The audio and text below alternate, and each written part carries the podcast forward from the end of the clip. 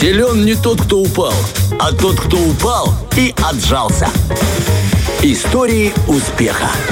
Знаешь, личность, о, котором сегодня, о которой сегодня пойдет речь, действительно могла и упасть, и отжаться, и что-то себе даже сломать в этот момент. Мы узнаем. Сегодня я буду говорить о Джеки Чане. Об этом потрясающем человеке, который действительно и отжимался, и падал, и ломал себе все, что только можно. Кошмар мебели, да? И не только мебели. Позже мы узнаем, чей он еще страшный сон. А, чьим страшным сном он еще на самом деле успел побывать. Итак, начну с того, что трудности у этого парня, а может может и не трудности, я не знаю, как это даже сказать, а, начались еще с того момента, до того, как он еще появился на свет. Мать вынашивала Джеки целых 12 месяцев. Mm-hmm. Он э, долго спал, очень долго спал. Э, и, наверное, он так выспался, что решил быть очень заряженным на этой, на этой земле, на этом свете. Итак, за то, что ребенок родился на свет, за то, чтобы э, ребенок родился на свет здоровым, отцу и матери Джеки пришлось заплатить врачам больницы 500 гонгонгских долларов. Это в переводе на то время пересчете 26 американских долларов. Вроде сумма небольшая, но э, родители малыша были очень бедными, очень бедными, и им, им нечем было рассчитаться за, то есть, ну, хотелось, чтобы ребенок родился. И э, предложили врачи, да, э, точнее, акушерка, которая принимала роды, говорит, э, продайте мне младенца за счет долгов. То есть он родится... Это, Жестко. Очень жестко, очень-очень. То есть она как будто понимала, кем этот парень может стать, да, такой счастливый билет, да. А, но, тем не менее, а, родители уже собрались его реально продавать.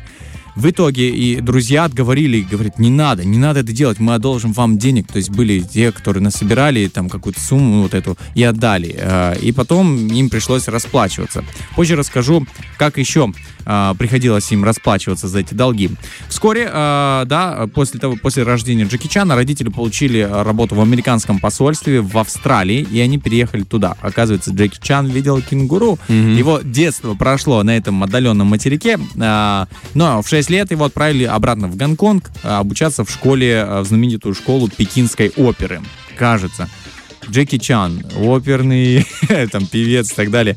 Ну, там обучали боевым искусствам, это раз. Во-вторых, актерскому мастерству, то есть оп оптом все. Да, там, там же... пению, акробатике, да, абсолютно да, да, да. всему. Дисциплина просто там в 5 утра вставали и до полуночи занимались. Плюс телесные наказания, если что-то не так. Э, мальчику это проявило все боевой дух. Ну еще бы. Я понимаю, что сегодня, вставая там в 6 утра на эфир, у меня все очень сладко. А, все это развивало силу воли Джеки Чана и стремление быть первым, несмотря ни на что. Действительно, из этой школы у него не было выхода. То есть родители тебя туда отправили, ну не сбежишь оттуда.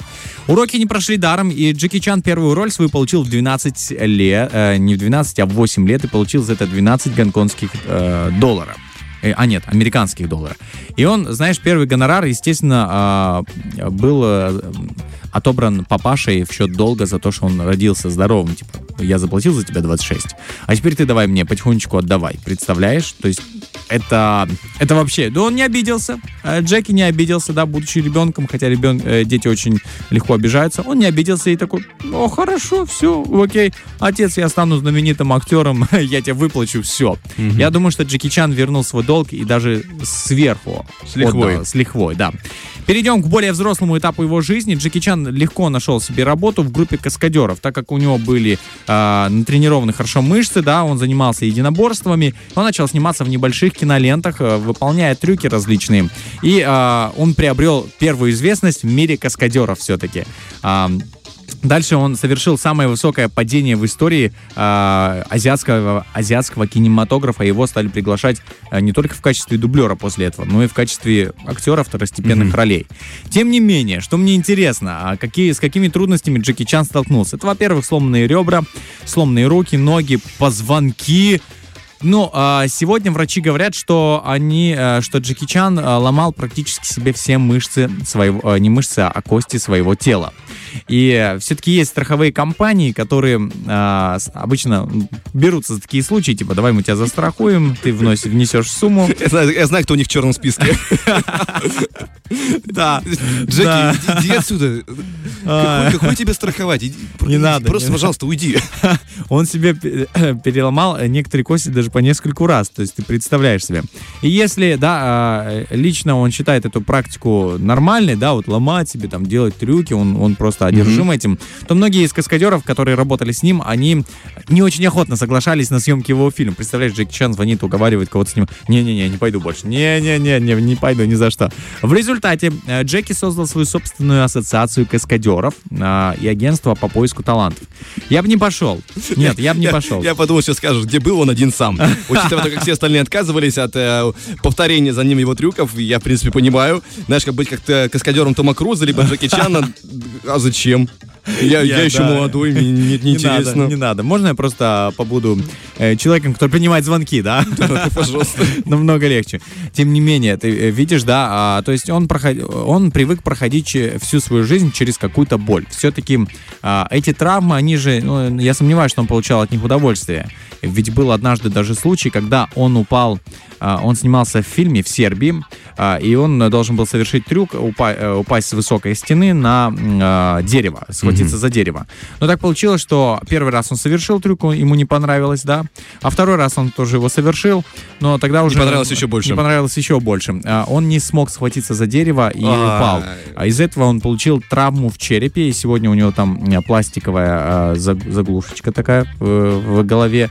А, Он на самом деле тогда был на грани жизни и смерти. Но даже после этого начал заниматься. А, Мне может- кажется, он не понимает намеки жизни. Вот есть такая проблема у человека, знаешь, ему говорят красный цвет. Ну подожди, ну подумай, ну не надо тебе туда лезть. А он как-то вот не понимает. А, но да, это, это, знаешь, это пример того чрезмерного усилия, да, то есть надо быть, э, вот, вот этой историей я хотел показать, что нужно быть а, в меру разумным, да, когда ты стремишься к какому-то успеху, потому что Джеки перестремился. А, медицинская карта Джеки Чана, наверное, похожа на «Войну и мир». Толщина, да, с книжки И какого-то... содержание такое же, да. И содержание очень на- насыщенное, да. Но как только он не калечился все эти годы, э, он продолжал заниматься вот этим своим любимым делом. И я не призываю никого заниматься таким, во-первых, это раз. А вот призываю быть э, таким же, знаешь, э, страстным к своему делу, которое не принесет никакой травмы, а принесет только пользу человечеству, людям. И все-таки стоит повзаимствовать стремление Джеки Чана сегодня а, на работе, где мы трудимся, да, например, а, или дома, когда мы делаем что-то для семьи. Но не травмируем себя, друзья. Будем очень осторожными и будем очень сегодня мотивированными тем, что нужно идти до конца, как вот наш актер Джеки Чан. Ты знаешь, я просто подумал, представь ему на съемочной площадке, говорят, «Э, Джеки, нужно тебя снять кровь из носу. И он понимает это слишком буквально. В общем, друзья... Или Джекин, розетку нужно закрутить дома. Через там шкаф, значит, какой-то прыжок совершить той розетке с отверткой. Да, жесткий человек, конечно, но спасибо тебе большое, прям реально интересно. У него путь очень богатый, я не знаю, как он сейчас ходит. Мне кажется, ему больно Бегает, ходить. бегает. Ты Бе- знаешь, бегает. бегает, бегает. Это, это, это странно, учитывая количество это его вот реакций. здесь, вот у него в голове, он, знаешь, он, он такое ощущение, как будто он раз пережил боль и забыл о ней, идет дальше. Фреш на первом.